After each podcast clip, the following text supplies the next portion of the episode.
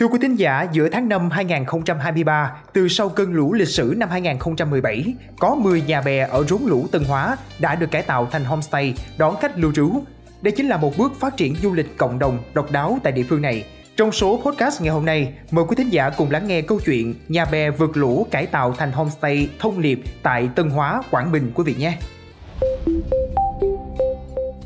Thưa quý vị, Trần Xuân Hai đón chúng tôi tại Thông Liệp Homestay ở thôn 1 thuộc xã Tân Hóa, huyện Minh Hóa, Quảng Bình với nụ cười chất phát của cậu trai 18 tuổi.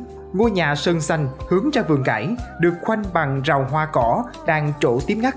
Phần mái hiên treo những giò lan, hoa leo xinh xắn. Từ hiên nhà bè, nhìn qua mảnh vườn là những dãy rừng đá vôi xanh rậm rì in lên nền trời. Nhà bè Ni, gia đình được tài trợ hơn 100 triệu đồng làm từ năm 2016, ban đầu chứa ngô, sắn và để tránh lũ.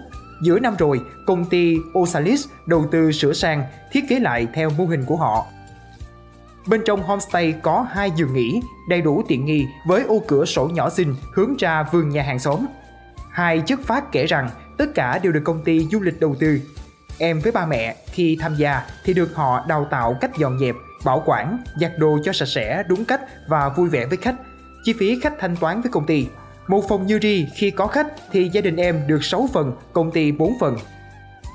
Chúng tôi rất thích thú với chiếc xe đạp, lồng vòng khám phá cảnh sắc tường Hóa. Đầu mỗi ngã đường vào các homestay đều có các bản chỉ dẫn xinh xắn. Tới bữa, người của Osalis đạp xe dẫn khách đến dùng chung với một gia đình trong thôn. Thông Liệp, tên homestay cũng chính là tên vợ chồng chủ nhà. Mấy hôm ở đây chúng tôi cảm giác như được trở thành người dân Tân Hóa. Sáng sớm, hai phải đi học ở trường, trên thị trấn, cách đến 14 km. Còn anh Thông chị Liệp thì từ 4 giờ sáng đã lên rẫy, cửa nhà chỉ khép hờ. Vùng này trước giờ không ai bị mất cấp, họ đã quen vườn không nhà trống lên rẫy ra đồng. Mỗi khi gặp người lạ, từ già đến trẻ trên đường làng đều gật đầu nở nụ cười nhẹ nhàng, hỏi gì cũng được trả lời cặn kẽ nhiệt tình. Có lẽ nhờ vậy mà mô hình nhà bè homestay thường được khách chọn lựa lưu trú khi đến tường Hóa. Chỉ trong tháng 12 2023, 10 căn nhà bè đã đón khách ở 118 đêm. Tổng số tiền công ty chi trả cho 10 hộ này gần 72 triệu đồng. Trung bình mỗi hộ làm nhà bè homestay thu nhập thêm gần 7,2 triệu đồng.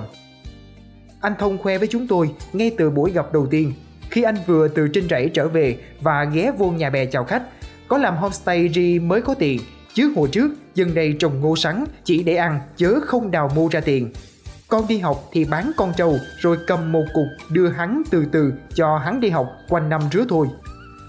Sáng trời sương giăng, được bữa chủ nhật nghỉ học, chúng tôi dạo một vòng những con đường ven làng, nhìn người dân đưa trâu ra đồng cày bừa rồi chạy xuống thôn ba để uống cà phê. Hai như hướng dẫn viên chuyên nghiệp khi dẫn chúng tôi lên sảnh nhà hàng nằm treo leo cao hơn chục mét dựa hai hòa vào vách núi cái lèn ni đứng một mình giữa Tân Hóa nên dân đây gọi là lèn một. Ở đây chỉ có chỗ tú làng Lodge Ni là chỗ cà phê sang trọng, chứ làng chẳng có hàng quán gì. Cùng với nhà bè homestay, đây vừa là điểm lưu trú cho các tour thám hiểm hệ thống hang động của sông Rào Nang, vừa là một điểm hỗ trợ cộng đồng mùa lũ được công ty Osalis thiết kế độc đáo theo mô hình du lịch thích ứng thời tiết và được đưa vào sử dụng từ cuối năm 2022. Dạo quanh ở Tân Hóa, chúng tôi dường như hiểu ra vì sao nơi đây còn giữ được vẻ hoang sơ bình dị như nhiều làng quê Việt Nam từ thế kỷ trước. Ở đây hầu như không có dịch vụ hàng quán.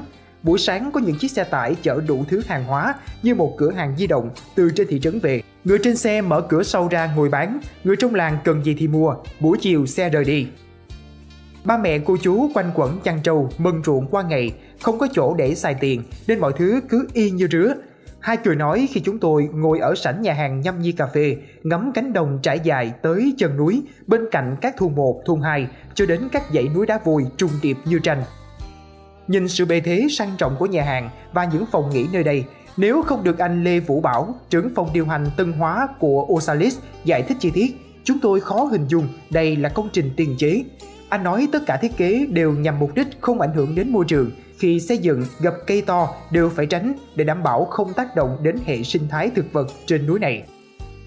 Các loại gỗ được xây dựng cũng là gỗ xoan được trồng ở Hà Tĩnh.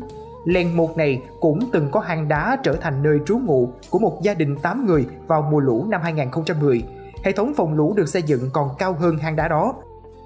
Cái lèn đá tránh lũ vẫn được giữ nguyên cạnh các phòng nghỉ hàng sang và cả các khách sạn giờ đây có thể biến thành nơi chứa nước ngọt, trạm sạc điện và trở thành điểm tập kết an toàn cho người già trẻ em khi lũ về. Ở mặt bên kia núi là 10 bungalow khác vừa được dựng xong vào tháng 11 vừa qua, với tầm nhìn hướng ra sông Rào Nang cũng độc đáo không kém. Nếu không được giới thiệu, sẽ khó ai hình dung ra 10 bungalow này đều là nhà bè. Mỗi căn đều có 4 cột định hướng để nước dần thì bungalow có thể nâng cao thêm 7 mét mà không bị cuốn đi. Bên dưới là hệ thống thùng phi có thể nâng đến 11 tấn, trong khi trọng lượng của mỗi căn chỉ 7 tấn. Kèm theo đó là hệ thống xử lý nước thải bằng ống dẫn mềm, túi chứa nước mưa để trữ cho mùa lũ. Anh Bảo cười nói rằng nếu lũ lại lớn như năm 2010, dãy bungalow này sẽ được nâng lên 2 mét. Người bên trong ở bình thường thoải mái xem lũ. Ông Nguyễn Châu Á, giám đốc công ty Osalis nói rằng việc phát triển du lịch cộng đồng đã được tính toán từ đầu. Khi khai thác các tour thám hiểm, chúng tôi đã hoàn toàn dựa vào người dân bản địa, từ những người vận chuyển nấu ăn. Đến khi có khách lưu trú thì tiếp tục bước ý tưởng đưa du khách trải nghiệm không gian sống cùng cộng đồng người nguồn.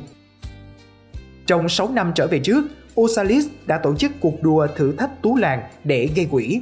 Gần 200 hộ dân Tân Hóa được cấp tiền làm nhà bè từ nguồn quỹ này – và 10 căn trong số đó được lựa chọn để đầu tư thêm 150 triệu đồng mỗi căn, trở thành homestay đủ chuẩn phục vụ lưu trú.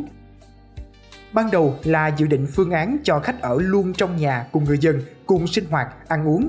Tuy nhiên mô hình đó có một số điểm không thích hợp như không có tự do riêng tư cho khách, khó giám sát về mặt an ninh nên chúng tôi nghĩ đến việc tạo homestay từ các nhà bè để vừa đảm bảo tính riêng tư mà cũng xem như ở trong vườn cùng dân.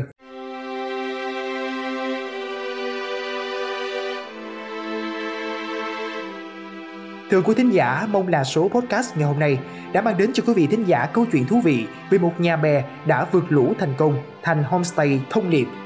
Số podcast tiếp theo trong kỳ phát sóng chuyện lạ Tân Hóa, làng du lịch tốt nhất thế giới, chúng tôi sẽ kể tiếp với quý thính giả câu chuyện về món bồi. Đây là món ăn đặc trưng nhất của người nguồn, tức là người thuộc cộng đồng dân tộc Việt Mường ở Minh Hóa, tỉnh Quảng Bình. Rất nhiều câu chuyện đầy cảm xúc về một vùng đất và chân dung con người tại nơi đây sẽ được truyền tải qua chuyên mục Đất và Người. Xin mời quý vị thính giả cùng đón nghe. Còn bây giờ, xin chào tạm biệt và hẹn gặp lại.